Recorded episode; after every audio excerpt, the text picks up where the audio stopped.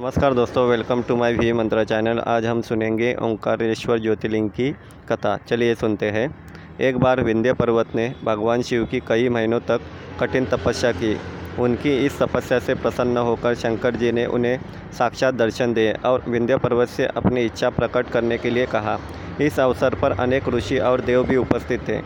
विंध्य पर्वत की इच्छा के अनुसार भगवान शिव ने ज्योतिर्लिंग के दो भाग किए।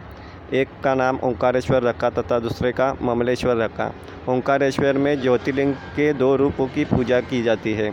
ओंकारेश्वर ज्योतिर्लिंग से संबंधित अन्य कथा के अनुसार भगवान के महान भक्त अम्बरीश और मुकुंदचंद के पिता सूर्यवंशी राजा मानदाता ने इस स्थान पर कठोर तपस्या करके भगवान शंकर को प्रसन्न किया था।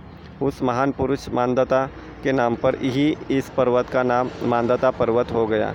इस प्रकार यह अध्याय समाप्त होता है। अगला अध्याय अगले पार्ट में लेके आऊँगा। Please follow my channel thank you